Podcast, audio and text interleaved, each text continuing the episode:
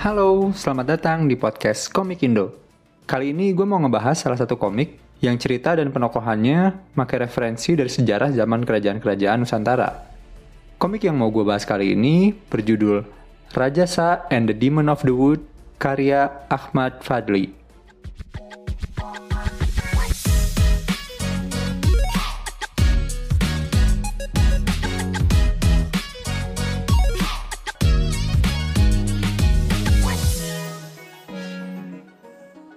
Komik Rajasa yang diterbitkan oleh koloni ini pertama kali terbit di bulan Februari tahun 2023. Tapi sebenarnya komik ini pernah diterbitin secara indie sama pada Bukan Raga Sukma di tahun 2021 kalau nggak salah.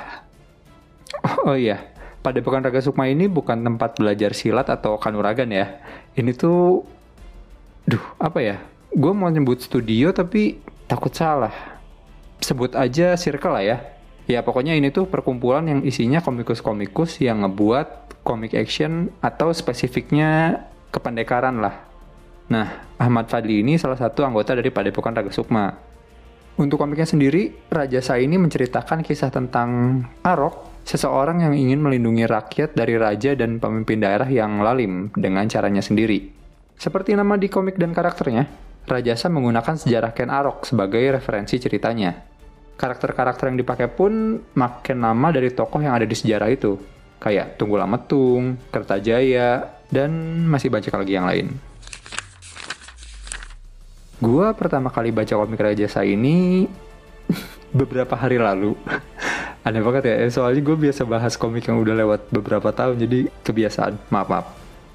Ya, walaupun sempat terbit di tahun 2021, tapi gue belum sempat baca di tahun itu. Dan kalau lu adalah orang yang ngikutin komik ini dari dua tahun lalu, cerita di komik yang lama dan terbitan sekarang ini sama. Bedanya terbitan yang baru ini sudah ada lanjutan ceritanya dibanding dengan kumpulan komik yang lama. Oke, mungkin gue mau bahas dari universe atau settingnya dulu kali ya.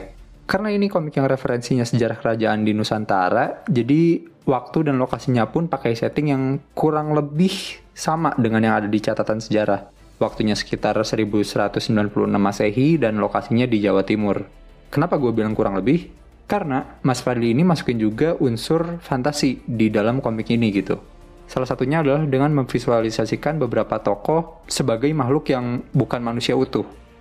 Kayak ada karakter yang julukan atau nama di sejarahnya itu Gagak Ingat. Dia digambarin sebagai manusia tengah gagak di komik ini. Terus ada juga ajian-ajian yang dipakai sebagai jurus lah kalau di komik-komik shonen Jepang. Gabungan antara aksi, fantasi, dan sejarah ini jadi hal yang menarik sih buat gue. Terus untuk karakternya sendiri, ada beberapa karakter kunci di komiknya kayak Tunggul Ametung, Tita, Gagak Inget, tapi fokus di komik ini tetap di karakter Arok. Tokoh Aroknya sendiri menurut gue cukup, hmm, apa ya sebutannya, unik mungkin Soalnya gini, di satu sisi dia tuh orangnya idealis, tapi kadang juga sifat dia tuh kayak bocah. Terus di satu waktu dia dibilang cerdas dengan siasat, perampokan dan lainnya. Tapi di waktu lain ide sama gagasannya tuh kadang terlalu polos gitu. Kontrasnya ini sih yang bikin gue rada mikir apakah karena memang ada kejadian-kejadian sejarah yang mengarahkan sifat dia jadi kayak gitu atau emang karena dia masih remaja labil aja soalnya Arok yang diceritain di komik ini tuh masih remaja. Gue sih berharap di lanjutan ceritanya karakterisasi Aroknya lebih dijelasin lagi gitu. Soalnya development karakternya juga belum cukup banyak sih kayaknya di komik ini. Ada sih kayak waktu Arok nerima saran yang sepertinya dia nggak begitu suka, tapi tetap aja itu idealisme dan tujuan dasarnya masih sama. Lanjut ke plot cerita, jujur aja, gue rada takut-takut ngomentarin plotnya karena takutnya hal yang gue komentarin justru adalah plot yang emang ada di catatan sejarah. Tapi ya secara flow penceritaan gue ngerasa udah enak sih. Enak banget malah kalau dibandingin sama cerita dari guru sejarah gue zaman sekolah dulu. Dari cara perkenalan sampai konflik yang tumbuh pun gue suka. Cuma ada satu bagian aja sih yang gue rasa kurang sedikit bumbu. Ntar deh, yang ada unsur spoiler-spoilernya gue bahas di paling belakang aja. Jadi menurut penilaian gue pribadi, komik ini tuh komik yang kualitasnya oke banget. Cukup sayang kalau lu lewatin gitu aja. Hal yang paling gue suka dari komik ini tuh eksekusi penggabungan sejarah, aksi, dan fantasinya sih. Gue sebagai orang yang suka banget sama komik shonen pun ngerasa senang bacanya. Gue sampai mikir bisa jadi seseru ini ya sejarah Nusantara. Dulu gue sempat baca juga komik yang referensinya sejarah kayak komik bocahnya Mas Okto Baringbing. Tapi buat yang vibe actionnya kayak gini tuh gue baru dapat di komik Rajasa ini sih. Dan kayaknya sih ini komik sangat recommended deh buat ditaruh di perpustakaan sekolah. Ya walaupun bentuknya komik, kan tetap ya nilai dan pesan yang disampaikan juga tentang pendidikan, terutama sejarah. Oh ya, mungkin ini ada sedikit kurang sereknya sih dari gue tentang rating yang ditaruh penerbit di komiknya. Jadi komik Raja Saya ini dikasih rating 15 plus kan, yang berarti bacaan untuk remaja. Gue mikir tidak bisakah ini komik jadi untuk semua umur aja gitu. Soalnya saya ingat gue, dulu gue belajar sejarah kerajaan Kadiri yang ada Ken Aroknya tuh waktu SD. Iya sih, di komik ada adegan kekerasan, perampokan, pembunuhan gitu. Tapi menurut gue, apa bedanya dengan yang disampaikan guru sejarah dan textbook yang nyeritain pembunuhan dan perebutan tahta yang dilakuin Ken Arok? Ya, itu pemikiran pendek gue aja sih. Gue cuma mikir, alangkah menyenangkannya kalau gue dulu pas SD belajar sejarah dari komik kayak gini gitu. Terus untuk keberlangsungan komiknya sendiri, gue pas beres baca bukunya sempat mikir, ini komik series nggak sih? Soalnya nggak ada nomor volumenya. Cuma gue dapat kabar, katanya komik ini direncanakan akan ada tiga buku. Judul komplit komik ini kan Rajasa and the Demon of the Wood ya. Mungkin, mungkin ya.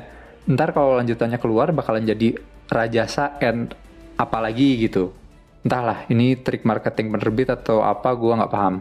Tapi yang jelas cerita komik ini akan tuntas setidaknya dalam tiga buku. Dan gue juga dapat kabar, saat ini komikusnya sedang dalam tahap pengerjaan buku kedua. Jadi, yuk mumpung buku pertamanya baru keluar, disikat aja di toko buku online ataupun offline. Ntar link-link terkait komik dan komikusnya bakalan gue taruh di description episode podcast kayak biasa. Dan jangan lupa, dukung terus perkomikan Indonesia, bukan hanya karena nasionalitas, tapi juga karena kualitas. Sampai ketemu lagi di episode berikutnya. Dadah!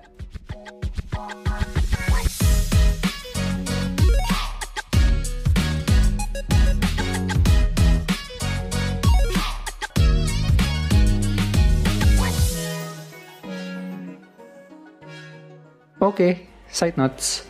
Mungkin pemberitahuan sekali lagi ya. Gue bakalan ngebahas hal-hal detail yang ada di komik. Jadi, kalau lo belum baca atau nggak mau kena spoiler, di pause aja, nanti abis beres baca baru balik lagi. Oke, okay, kayaknya gue mulai dari hal-hal kecil yang membuat gue sebagai pembaca sedikit bertanya sih. Yang pertama itu di halaman awal-awal komik. Ini nggak ada nomor halamannya sih, tapi di halaman 4 atau 6 lah. Ada scene tentang petugas kerajaan yang ngebawa upeti Nah, di situ pemimpinnya marah tuh bilang, Woi, berdebah! Mengapa laju kalian semakin melambat? Di panel berikutnya si bawahannya kaget dan minta maaf gitu. Itu sebenarnya sih biasa aja. Cuma karena gue baca kalimatnya dulu sampai beres, baru lihat panel berikutnya, jadi berasa kayak bawahannya lemot gitu. Kalimat panjangnya beres dulu, dia baru kaget. Harusnya pas diteriakin berdebah, biasanya orang udah kaget kan. Sequence-nya aja sih, gue ngerasa kurang smooth, tapi nggak masalah sebenarnya. Terus masih di halaman awal-awal juga, ada yang dalam satu halaman tuh dia pakai beberapa kata yang tidak familiar sekaligus gitu.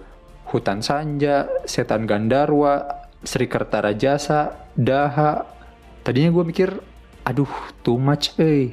Tapi di beberapa halaman setelahnya, dia ngasih peta Jawa Timur.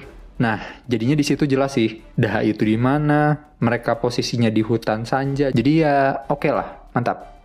Terus ini sih, soal plot yang menurut gue rada beda dengan komik action atau khususnya shonen lah. Biasanya untuk komik yang pakai plot skip timeline untuk berlatih itu mereka seenggaknya ada trigger dulu gitu. Ya entahlah, misal kalah dari lawan, ada teman yang tewas, pokoknya ngebuat si karakter menyadari kekuatannya kurang, terus skip timeline buat berlatih. Nah, di komik ini tuh ada skip timeline-nya juga, buat berlatih juga. Cuma gue pribadi ngerasa reasoningnya kurang bumbu sedikit gitu. Iya sih, beberapa kali dia dibilang nggak bakal bisa dan pasti kalah kalau ngadapin Tunggul Amatung langsung. Tapi kan di ceritanya itu Arok dan Tunggul Amatung tuh sama-sama murid dari Brahmana gitu. Ya nggak tahu sih Brahmana itu ada tingkatan yang lebih kuat atau enggak, tapi di komik sih rasa-rasanya kelihatan setara ya. Ya ada juga sih alasan dia dilatih untuk memenuhi ramalan dan jadi Garuda Brahmana. Cuma kan itu alasan dari guru-gurunya, alasan Aroknya sendiri buat jadi Garuda Brahmana belum sempat disampaikan sih menurut gua. Ya itu POV gua aja sih dan sebenarnya minor juga, tidak terlalu penting. Dan mungkin sedikit spoiler lagi, bahkan bagi yang udah baca komiknya ya. Aku mendengar kabar burung, anjay, gua pakai frase di komiknya. yang gue denger katanya dua komik lanjutannya bakalan ngebahas perilaku dan tindakan dari Tunggul Amatung dan Kertajaya. Tetap karakter utamanya Arok. Untuk yang komik pertama ini kan kita tahu alasan Arok jadi perampok dan akhirnya jadi bawahan Tunggul Amatung itu apa. Tapi untuk lanjutannya, pokok pembahasannya tuh dua hal itu. Soalnya dari komikusnya sendiri nggak pengen ngasih lihat sejarah itu tuh hitam putih doang. Cuma si baik dan jahat gitu. Pasti akan ada alasan dibalik tindakan yang dinilai orang baik atau buruk itu. Dan gue setuju sih. Gue sendiri dulu waktu belajar sejarah pas SD, gue ingetnya Ken Arok tuh orang yang ngebunuh empu yang ngebuatin dia keris, ngebunuh atasannya pas lagi di kamar tidur, dan nikahin istri orang yang dia bunuh. Gue kan jadinya nganggap dia kayak murni penjahat gitu ya, padahal kan ada alasan-alasan tertentu di balik itu semua. Makanya gue ngerasa di media kayak komik Rajasa ini bisa ngasih sudut pandang lain dari sejarah Ken Arok dengan lebih terperinci, ringan, atau apa pun lah gimana yang melakukan storytellingnya. Dan setauku juga catatan sejarah nggak cuma satu sumber kan. Jadi ya gue yakin Mas Fadli bisa menyelesaikan cerita dan referensi sejarah ini dengan sangat apik. Kita tunggu aja kelanjutan dari komik Rajasa ini.